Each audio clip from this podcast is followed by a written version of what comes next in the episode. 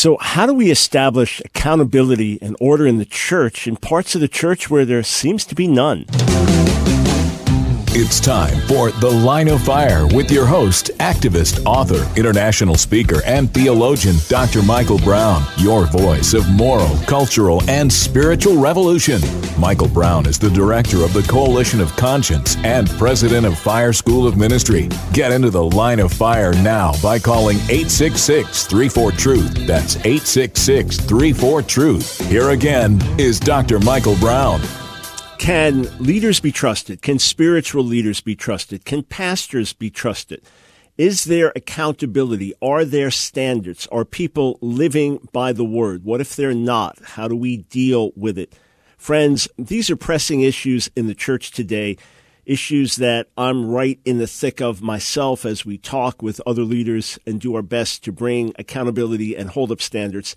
And we felt that it would be important to devote a broadcast right at the beginning of the year to the subject. This is Michael Brown. You have tuned in to the Line of Fire broadcast. If you have a question that relates to this in the charismatic world, in the larger world of non denominational churches within a denomination, how accountability functions, what should be expected of leaders, by all means, give us a call, 866 34 Truth, 866 348 7884. Last week, a panel issued a statement. I oversaw the panel, but was not on it. Issued a statement concerning the ministry of Todd Bentley, an investigation that had gone on regarding many accusations that had been brought against his ministry. I then issued a statement after that explaining my own role. And tonight on Facebook, on our Ask Dr. Brown Facebook channel, doing my best to bring the Father's heart in the most redemptive way possible. I'm going to answer some questions relative to that and give us the ability to move forward in a godly way. On today's broadcast, though, I want to look at some broader issues. And I can think of no better person to have on the air with me today than my friend, Dr. Joseph Mattera. He has been a respected pastor for many years in Brooklyn, a respected city leader in the church, but then beyond that, a national and international leader and author, also engaged in leadership training around the world. So, without further ado, Joe, great to have you back on the air. Thanks for joining us today. Well, Dr. Brown, it's a pleasure to be with you. You're doing such a great job. Thank you. Well, thanks so much. Uh, how long have you been burdened and concerned about the issues of accountability and standards in, in Christian leadership?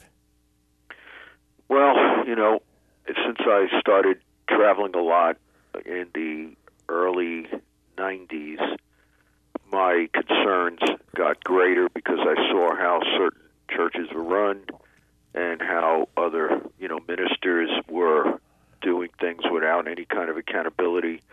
Um, but my concerns have heightened in the last several years with the advent of the privation of hypergrace teaching, which seems to have made matters much worse um, with people thinking they could live in sin intentionally instead of just falling. Now they're intentionally sinning and thinking that they can continue to minister and or you know be a Christian and just quickly you know just like ask forgiveness and and then you know everything will be fine and then they continue on and sin. So my concerns have been heightened lately. Right. So it's one thing to have non accountable leaders. And as independent church networks have been birthed, as many people have felt called by God to plant churches and do new works and things like that, you have the potential of unaccountability that a pastor is kind of the head and the chief and the end all. And maybe he has a board and he has the power to dismiss that board. So what if he falls into sin? What if there are financial issues, sexual issues, different things? How are they dealt with? But then you add in beyond that, in charismatic circles, often we can hide behind the anointing. Look at how God uses me. Look at the gift operating in me. Uh, how can you question me? And then you add in doctrinal error of hyper grace so that, hey, we're forgiven. We just keep going forward. So it, it is a serious situation. Let's, Joe, focus for a moment on within the charismatic movement. How is it possible that perhaps we who are charismatic Pentecostal believe in the gifts and power of the Spirit today can can hide behind the gift and the anointing and use that in an abusive way? Sure. Well, that's nothing new. We see in First Corinthians, Paul told them in the first chapter that this church came behind in no gift, and he also said though that they were carnal in chapter three, that they were like babes in Christ. So even though evidently they operated in all the nine gifts of the manifestations of the Spirit, as is elucidated in 1 Corinthians 12, um, he had to devote a whole chapter to love, to walking in love, which means that just because somebody could prophesy, heal the sick, and have faith that moves mountains, it doesn't mean that they're walking in holiness.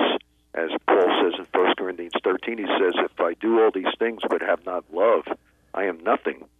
So God could anoint somebody um, because the gifts and calling of God are without repentance. It tells us in Romans 11, but it doesn't mean that God is pleased with that person and and that that person is actually walking with the Lord. Right. So you can be perhaps like Samson and have a supernatural gift, but if the character is not right, if they're not right structures of accountability among other leaders and things like that, the gift could potentially destroy you and destroy others. And yet, in the midst of it, you say, hey, touch not the anointed. You know, I have a healing ministry, a prophetic ministry. How dare you question me? But uh, standards of leadership are there for a reason.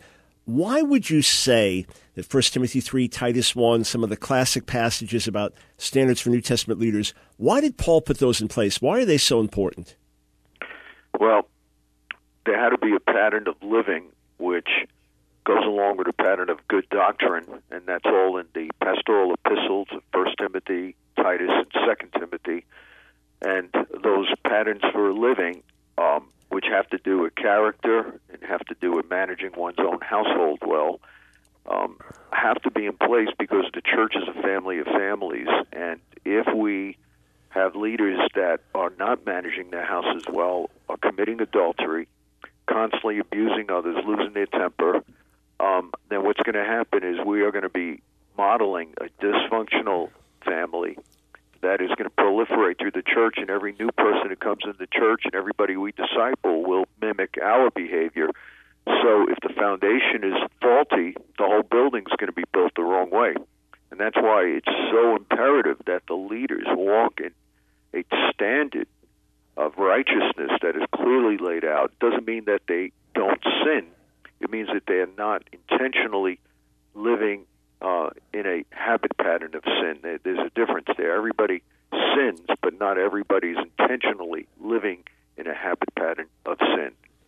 So, what do you say to those who say, hey, look, I'm forgiven through the cross, and you're just being a legalist and a Pharisee, and, and you're throwing stones at people, the very thing Jesus said not to do? Uh, how do you respond to that? Well, look, I mean, we are saved by grace, not by works, but this is not talking about salvation. This is talking about what Paul said in Ephesians 4 before he got into the fivefold ministry of apostle, prophet, pastor, teacher, and evangelist. In Ephesians 4:11, he framed that discussion by saying in verse 1 of chapter 4 that we have to walk worthy of the calling with which we have been called. This has nothing to do with salvation. It has to do with after we're saved to walk in a certain way uh, according to the assignment we have in God. So we have to walk worthy of the calling, not worthy of salvation. Now, Joe, you don't only engage in teaching and preaching around the world and leadership training, but you've pastored for, for decades. So you're dealing with everyday life, with moms and dads, with singles, with, with young people, with older people. And you've seen a lot of things firsthand. Uh, your average congregant doesn't realize how much a pastor gets hit with because all the problems and needs and issues get thrown on the pastor, and people look to you, you know, a suicide in the family, the cancer diagnosis, a financial crisis. They're calling, they're needing prayer, they're needing help. That means that over the years, you must have seen people who were terribly hurt by sin among leaders, by abusive leaders and things like that. Can you just paint a picture of what happens when, when leaders abuse or misuse the authority that God's given them, what the repercussions could be? Sure. Yeah, I have a book called Poisonous Power. It's 250 pages and it's devoted totally to dysfunctional leadership, which includes abusive leadership. and it wreaks havoc in the church because uh, people look to you uh, as almost like a spiritual parent, and when you don't walk uh, in a manner worthy of the calling and you abuse that calling, whether it be using your title to try to have a sexual relationship with a woman if you're a man leader and you're trying to counsel somebody, but you wind up using that position to have sex or to uh, control or to manipulate. Um, eventually, people are going to blame the whole church and leave the church and maybe even want to blaming God. So it, it just is it just destroys the faith of many. It's crazy. Yeah, so so we've we've all seen this where a leader sins against a congregant, takes advantage of a congregant, whatever the case is, and that person doesn't end up just leaving the church, but they leave the Lord. They they their whole faith in God is, is shattered. So there's great responsibility for leaders. The book, friends, Poisonous Power, we had Joe on to talk about it when it came out. I was looking at the cover of it just now before he raised it and just posted it in our YouTube chat and, and on Twitter. Why did you feel the need to write the book now? Well, it, I wrote the book because I really felt like if we don't have transformed leaders, how are we going to transform culture? And I felt like the church was missing the call to personal piety. And I'm not saying we shouldn't focus on cultural transformation, but if we just focus on cultural transformation, but we don't care about our personal walk with God, then what good is it? We're going to convert people or even Christianize a nation to what? Carnality? Uh, will be no different than just another political party if that's all we do. And so we have to be really, really careful that we don't neglect God as our Lord, our personal Lord, uh, because we're so active and busy. And sometimes we think the means justifies the end, and we think, well, I'll use this guy, I'll use this one, or use another one until I keep, you know, get, accomplish my goals, uh, and then we forget about the person. We just use them for their gifts, their money, their influence, and I believe that God values people more than programs. He values the men more than the ministry, and sometimes God will remove someone from ministry because He loves them so much. He doesn't want that ministry to be their God, to be their mistress, or to be something that captivates their heart so much that it destroys them because they they're lifted up with pride. And so we have to always put the people before the program. Hmm. Those are some pretty intense words, friends. I hope you caught them. A lot more to come with Dr. Joseph Mattera. His most relevant book on the subject today, Poisonous Power. We'll take some calls when we come back, too.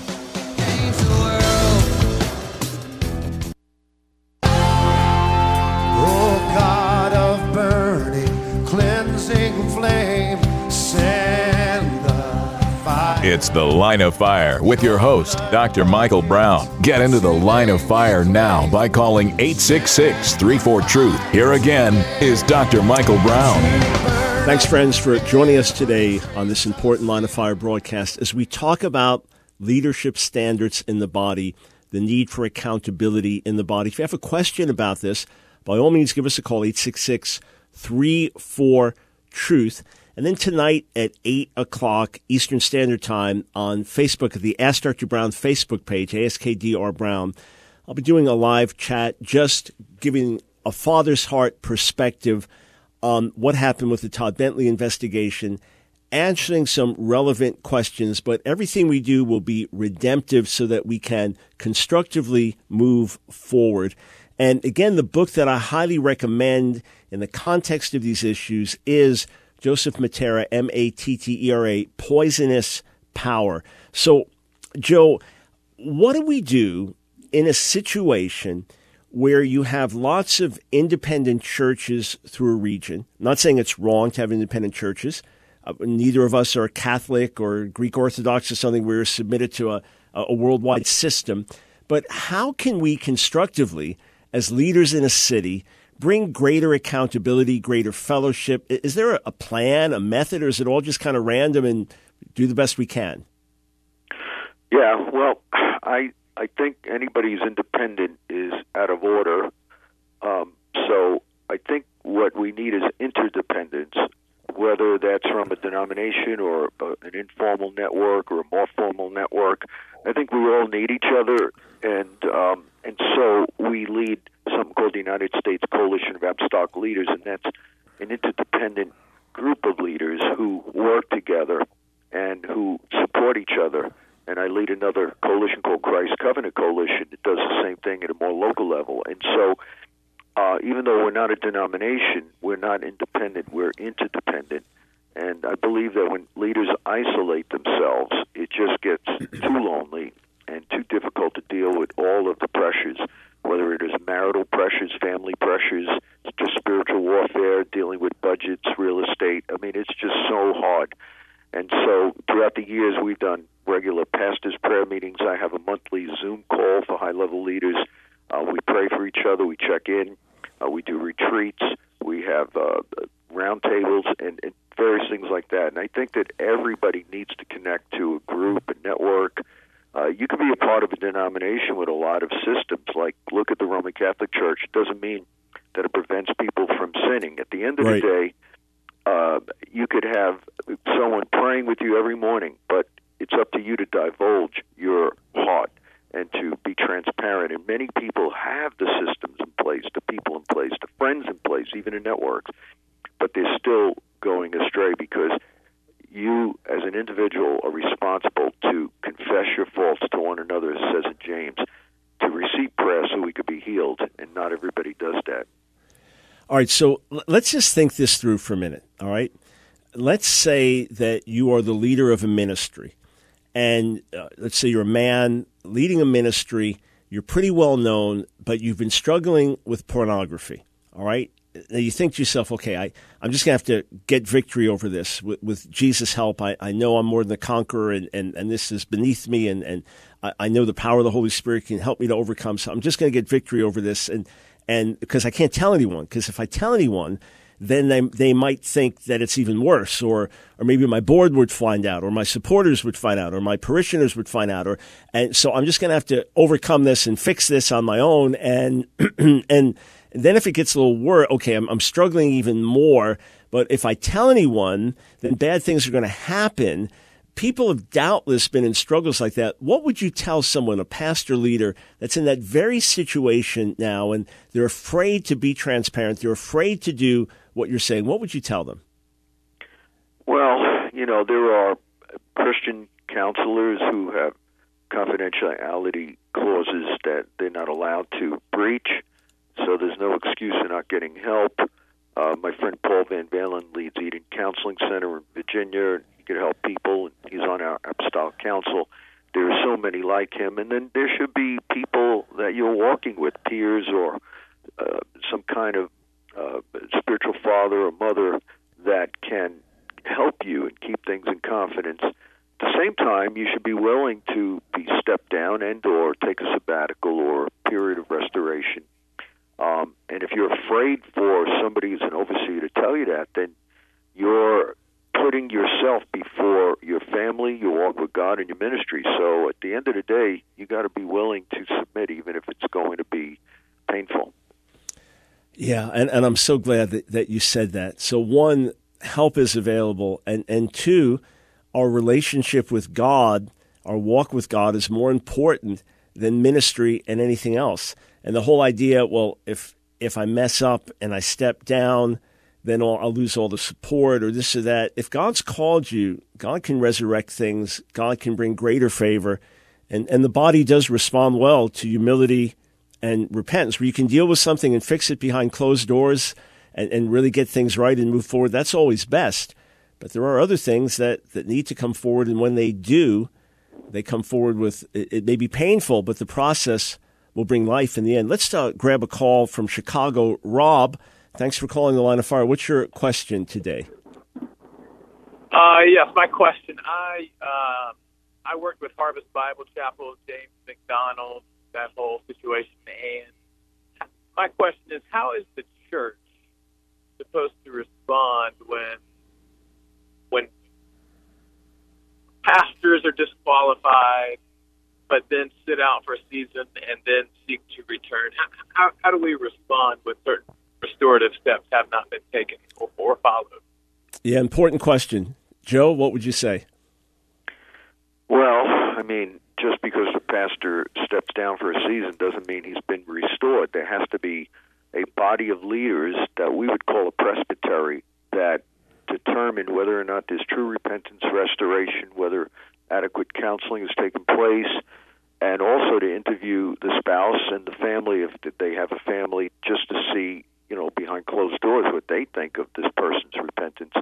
Um, so just taking time off doesn't mean anything. They could take their time off and go to a hotel and look at pornography all day. So I mean, there has to be a presbytery that is trusted and and and, and given that responsibility of determining when the person's ready. So, in other words, you can receive forgiveness instantaneously, but restoration is a process, just like if you had an injury, right? And and it t- takes a while for that injury to to heal. And not only that, but elders are called to be above reproach. So if there was something reproachful, if trust was lost, then there has to be a period of, of rebuilding that. So restoration is, is possible, but it has to go through a correct process. So you are saying that there can be future. Someone can commit adultery, confess it, be grieved over it, broken over it, uh, go through a process of, of making things right with God and man, and then come to a point of being restored, and perhaps even have a, a more blessed and, and broken ministry, humble before the Lord after that. But there has to be a process. So, Joe, would you say that in many cases there is not a setting where there is a presbytery, where there are leaders that can really oversee a restoration process? It's more the case with independent ministers who don't belong to a network. Um, most networks I know uh, have some kind of presbytery that could be formed immediately throughout their network uh, based on, you know, uh, leadership maturity and proximity to the person and all that geography. So uh, I would say that uh, most likely there's usually going to be a presbytery that can be formed if it's not already formed. If it's an independent minister, even they could reach out to somebody else that they don't know well, or perhaps they know them well, but they're not part of the same association or, or denomination, and they could probably help them as well. So there's so many people they could reach out to for help.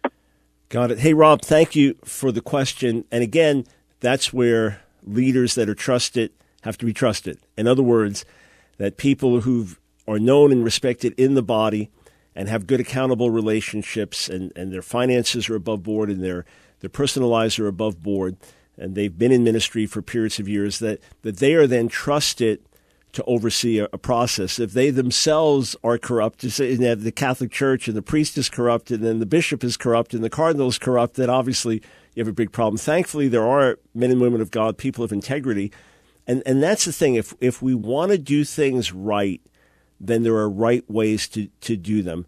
And thank you, Rob. So, Joe, one of the things that we sought to model with this coalition of, of leaders, a panel of five that came together, and as you know, you were the very first one I contacted uh, when I agreed to to lead this in the Todd Bentley situation. And the goal was to honor the Lord. This was not a witch hunt. This was not an exoneration attempt. The the the whole goal was to honor the Lord, but we were hoping that we could say, hey, this is this is a way for others to do it. In other words, are there leaders in your city that are respected that you can come to and submit a situation and then they can look at it and, and give a ruling or a pattern. So, Joe, we've just got a minute before the break, but in your book, Poisonous Power, uh, what will readers get that will be helpful in this situation? Well, yeah, there's there's uh, chapters dealing with restoration, chapters dealing with um, not only dysfunctional leadership but functional leadership, and there's a chapter on stand, biblical standards for um, you know leadership uh, in an age of scandal. Um, and um, I just launched a podcast. I'm so excited to say on your show for the first time. You gave me advice. I launched it two days ago called the Joseph Mattera Show. We deal with this very subject of you know Todd Bentley, the panel, in the process of dealing with these kind of things. Um, and so, yeah, there's there's a lot that has to be done, but we need to get trusted leaders together and begin to formulate processes for our own cities, regions, All right, we come back. We'll we'll find out how to listen to that. And then I, I want to ask some questions about the so-called NAR, New Apostolic Reformation, Seven Mountains Mandate, some other controversies with my guest, Dr. Joseph Mattera. Stay right here. Fire we want, for fire we please. Send the fire. It's The Line of Fire with your host, Dr. Michael Brown. Get into the line of fire now by calling 866 34 Truth. Here again is Dr. Michael Brown. Thanks for joining us, friends, on the Line of Fire broadcast. Accountability, standards, and leaders, these things are super important in the sight of God. Leaders lead, leaders have great influence. Bad leaders can bring bad reputation to the name of Jesus. They can hurt other lives. They can drive people away from the Lord. Good leaders can help people grow and become more and more like Jesus. As my guest today, Dr. Joseph Mattera, has said, we are a family of families, and leaders are leaders within those families as the Lord's representatives. So it's it's a serious thing. Now, now look, every one of us falls short one way or another, and we go to the Lord for mercy and grace. And then sometimes there are more serious issues that have to be dealt with to the extent everything can be dealt with before the Lord, behind closed doors. Wonderful. Do it where there's repentance, where there's fixing of things. But when there are things that are habits, are patterns, there is no sign of real repentance, that's when the ante gets upped, and that's when it is often necessary to take further action. That's what's happened recently that's what Dr. Mattera and I were involved with with a recent investigation with Todd Bentley. We want God's best for everyone involved, but there are standards in Scripture for a reason. Uh, Joe, you've just started a podcast. How can people listen to it? Yes, it's called the Joseph Mattera Show, M A T T E R A, and it's on all the major uh, platforms, Spotify. Um, I think it's Apple. There's uh, there's several, and all of the major ones have it, and they could just check it out. Uh, just put my name in, and they could find it. So we're really excited about it, and we're launching. Uh, we launched already, and we're dealing with this subject, very subject that we're talking about. So yeah, excellent. Excited. All right, so let, us just shift a, a, little bit. But uh, something very interesting happened uh, last year. I interacted back and forth with with uh, some authors who had written about the so-called New Apostolic Reformation and raised all these concerns. And I addressed it saying a lot of what you're talking about is mythological, as if there's a coalition of hundreds of millions of Pentecostals, charismatics around the world that are under some type of unified apostolic vision or leaders. And I said there was something Peter Wagner identified as New Apostolic Reformation, etc. And then, in any case, here you are leading a coalition of apostolic leaders. Interestingly, you ended up in dialogue with some of these very authors. And, and last we talked about it, you said the dialogue had been actually very fruitful. Uh, I know there's certain things that, that you might not want to raise or talk about that may just be between you privately, but what was the, the result of that? What, what was the nature of the interaction, and how did you basically help each other in terms of your perspectives? Yeah, well, you helped get us together. Um, evidently, you had some kind of debate with them on some issue, and then I asked you to, and you wanted me to look at uh, some of their articles and some of their concerns, and then I emailed you back, and I said, "Oh, I actually agree with them." I think it was Holly Pivec and Doug Geivett, and um, yep. they wrote a book called "The New Apostolic Reformation," I guess with a question mark, and another one called "Super Apostles." and they were concerned with some of the same things I am that people are using the title apostle, the abusing the title. Um, that uh, you know, my position is apostles more as a function, not a title. Paul didn't say the apostle Paul; he said Paul an apostle. Um, so that's huge. Um, they were concerned that people would use their authority to usurp the authority of pastors, and because they're you know a so-called apostle, they have the right to order the pastors in their region around, and that very rarely happens. But yeah, it's it's been done. Um, but I would counter that there's been abuses of evangelists, of prophets, of teachers.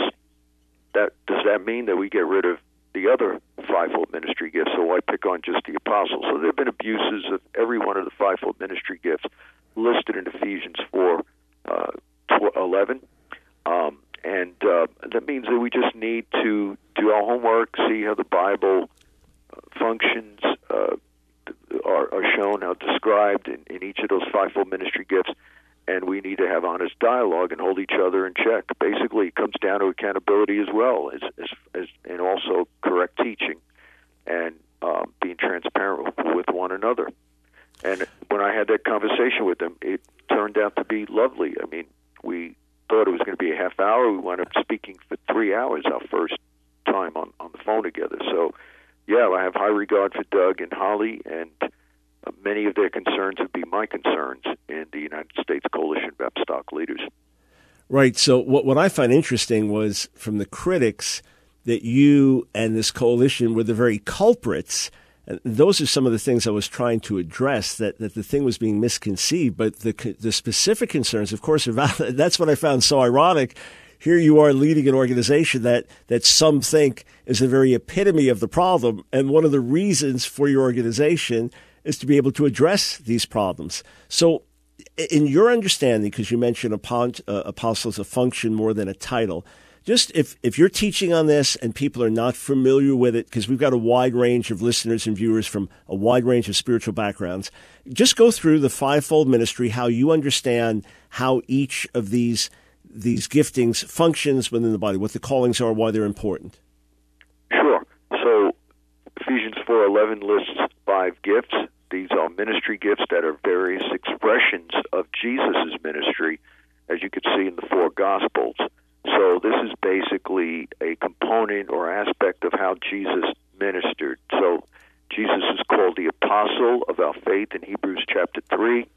Basically, he called 12 apostles, not 12 evangelists, not 12 pastors. Apostles generally are people who are pioneers, they're entrepreneurs, they're people who um, take territory. It was used by uh, Rome to depict somebody who was a military general who went out led ships to conquer territories. So it's somebody who will basically not be comfortable staying in one little church building, but will want to uh, multiply the gospel, multiply disciples, plant churches, start movements, and uh, have networks. Um, that would be a brief summary there. Visionary leaders that are called by God to expand the gospel. The prophet are people. The prophet is somebody who is uh, has a, a real deep connection with God, carries God's burden, God's heart, tries to speak into the standards of, of the Bible uh, in culture. Um, not always are they uh, able to build systems and patterns like apostles, but they speak basically the same thing.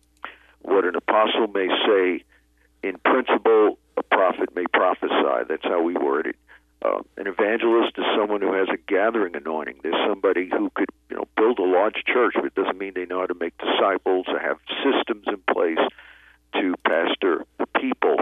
Um, they would be in the world, in, you know, an evangelist, someone with the gift of evangelism. If, if they were using it in the context of, of the world, they would be the car salesman, the insurance salesman. They're the marketers, the promoters. Um, then you have teachers. Teachers are people that could take complex um, concepts, break it down for the average person, and in a way that not only they could understand it with practical steps of applying the truth that is conveyed. And pastors, basically, those who have a shepherd's heart. They're not interested as much in expansion, but in maintaining the flock, uh, maintaining what has already been gained from the apostle the apostolic gift, and uh, their concern is just caring, shepherding, loving, comforting, um, and uh, just you know loving on the sheep. So that would be a, a fivefold description.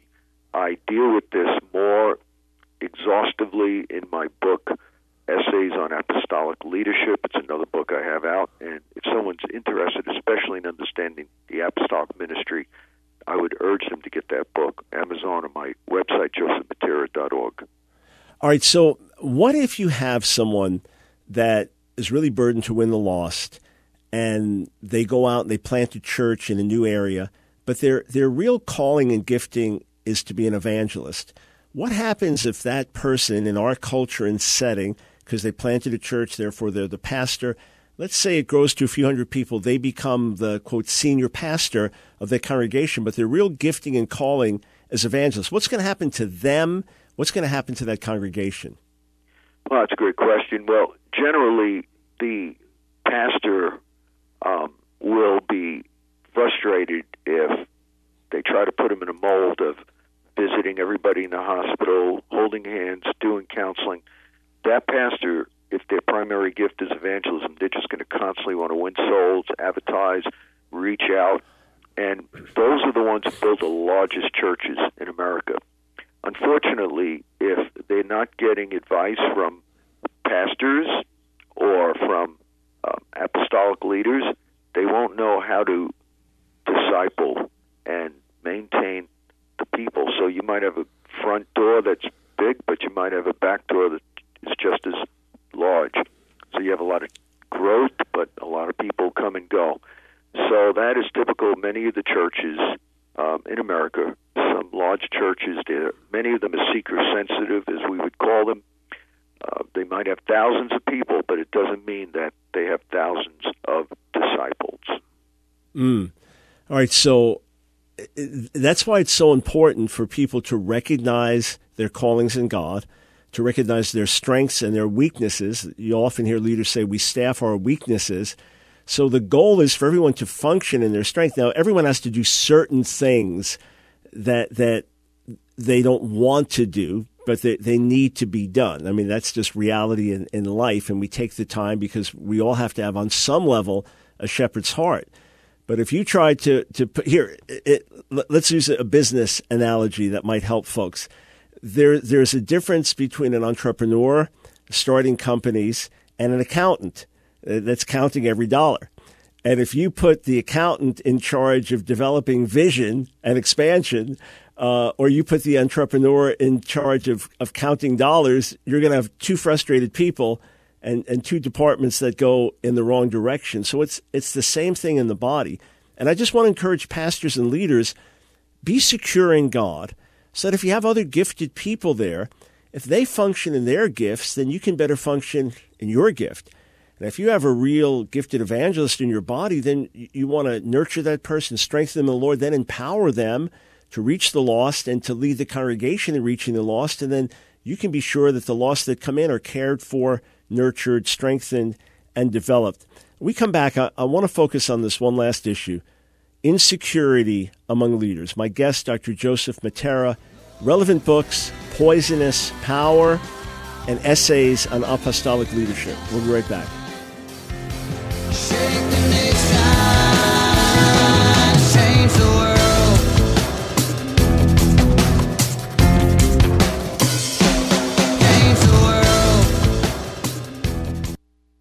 It's The Line of Fire with your host, activist, author, international speaker, and theologian, Dr. Michael Brown.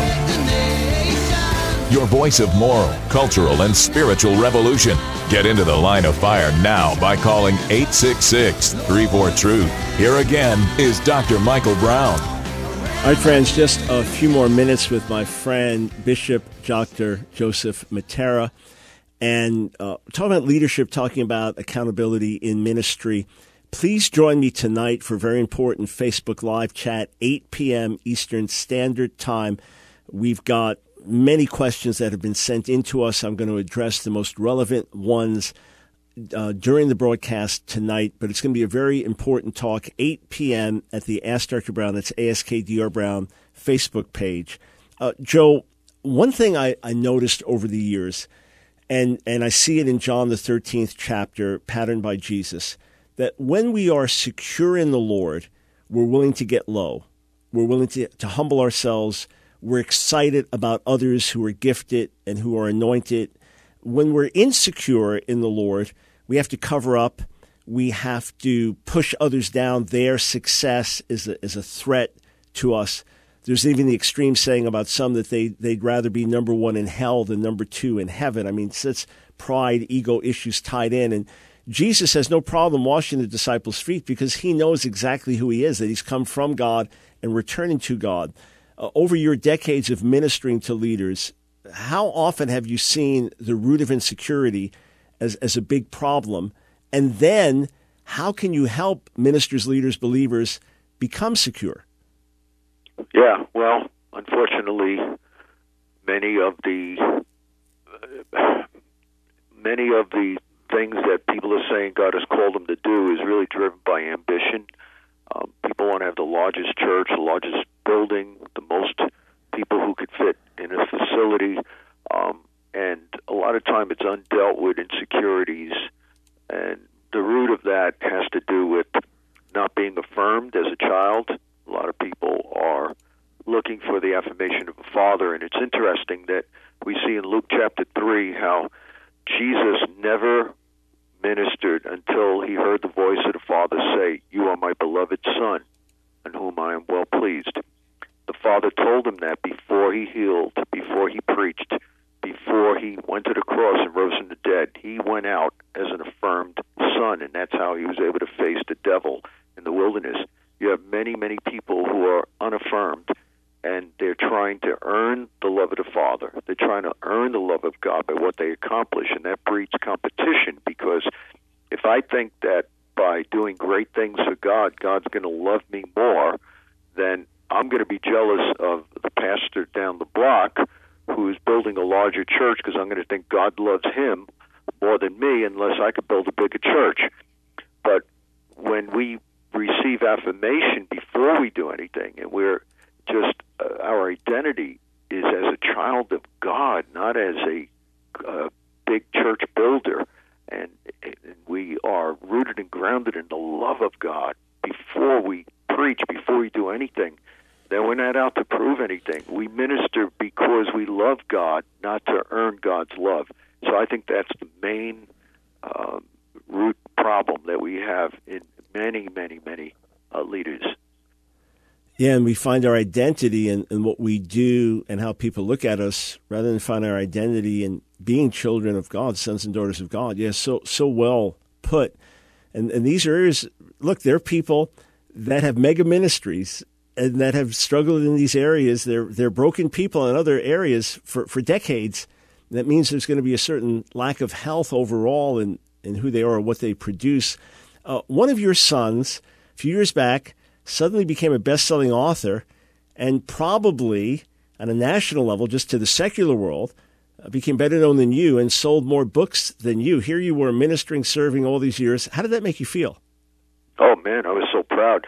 You know, it's like First John, uh, the in the epistles of John, rather, he said, "I have no greater joy than my children walk in the truth." So I am so proud of my biological children and even my spiritual children. And Jesus said that because I'm going to the Father, the works that I do, you will do greater works than these because I go to my Father. And so Jesus was already setting us up for a generational blessing where the children that we have will do greater works than us. So I think if we're walking with God and we're secure in God, we'll actually have more joy when our biological and spiritual children do well than when we do well. So I, I take great pride in that. I mean, I'm just more thrilled when I see my kids doing better than me than, than when I'm doing it. Yeah, and that's, uh, of course, I knew that would be your heart, and we've even talked about that generationally, uh, uh, those perspectives before. But I, I, wanted people to hear that because it does reveal uh, the insecure heart, the competitive heart, where if we we could not rejoice in our own physical or spiritual children doing more than us, then that does speak of something very odd and something really lacking. And rather than beating yourself over the head of it over it, just realize, okay, something's wrong. Father, help me to get to the root of this so I can really have your heart. And it comes from that sense of, of security. Hey, hey, look, if the Father says to you, well done, good and faithful servant, I'm really pleased with you, it's a lot easier for you to encourage others, hey, go for it, pass me, do better but if you feel the father is like, I don't know about this guy, he's just not doing enough, he's not productive enough, then you're going to feel threatened by anyone else that's out there. And, and unfortunately, this look, ministers, pastors, leaders, whoever they are, whatever the gifting, apostles, prophets, they're just human beings, and human beings can be can be flawed. So, last question for you. In general, if you were to give one word, if every pastor, Christian leader in America was listening to you, and, and you could just tell them one thing for their life and ministry, what would it be? I would tell them to keep the main thing the main thing. And as Jesus said to the church of Ephesus in Revelation chapter 2, he said, You've done all these things, so many great things, and you've not grown weary. You've even tried those who said they were apostles and were not, and found them to be liars. Liars. But I have one thing against you: you have left your first love. And I would say, if we keep God first in our life, then everything that we put second will never be hurt. Yeah, that's those are wise words, and that really says it all. It all comes down to that the main thing being the main thing, and nothing is important than a personal relationship with God. Hey, what's your website folks can go to to, to just connect with you? Sure. Go to my name, Joseph, and then Mattera, M A T T E R A dot org. And my team texted me right away when I didn't know all the names. The podcast is on Spotify, Google Play, and iTunes, all the major um, you know platforms, and it's called the Joseph Mattera Show. That's the new podcast that was launched, the Joseph Mattera Show. All right, so friends, you can be among the very first to listen, and this is going to deal specifically with some of the situations that we've talked about on the air. Uh, my friend Dr. Joe Mattera will get into more details. And again, the last name is spelled Mattera, M A T T E R A. Uh. Uh, Joe, uh, it's been a joy over these years to get to know you better, to work side by side. I appreciate you, man. And you know, uh, when I took on this assignment, you were the very first person I called. So thanks for standing together, and let's believe for great things in the days ahead. Well, I'm very proud of you and highly regard you, and I really believe you're a man of integrity as well as a scholar. So thank you for being my friend. Hey, we're in this together, man. God bless you, and thanks once more and the especially relevant books to things we've talked about today Poisonous Power and Essays on Apostolic Leadership. But there are others. Check them all out on my friend Joseph Mattera's website. And if you're just tuning in late and say, What thing, what did I call him about?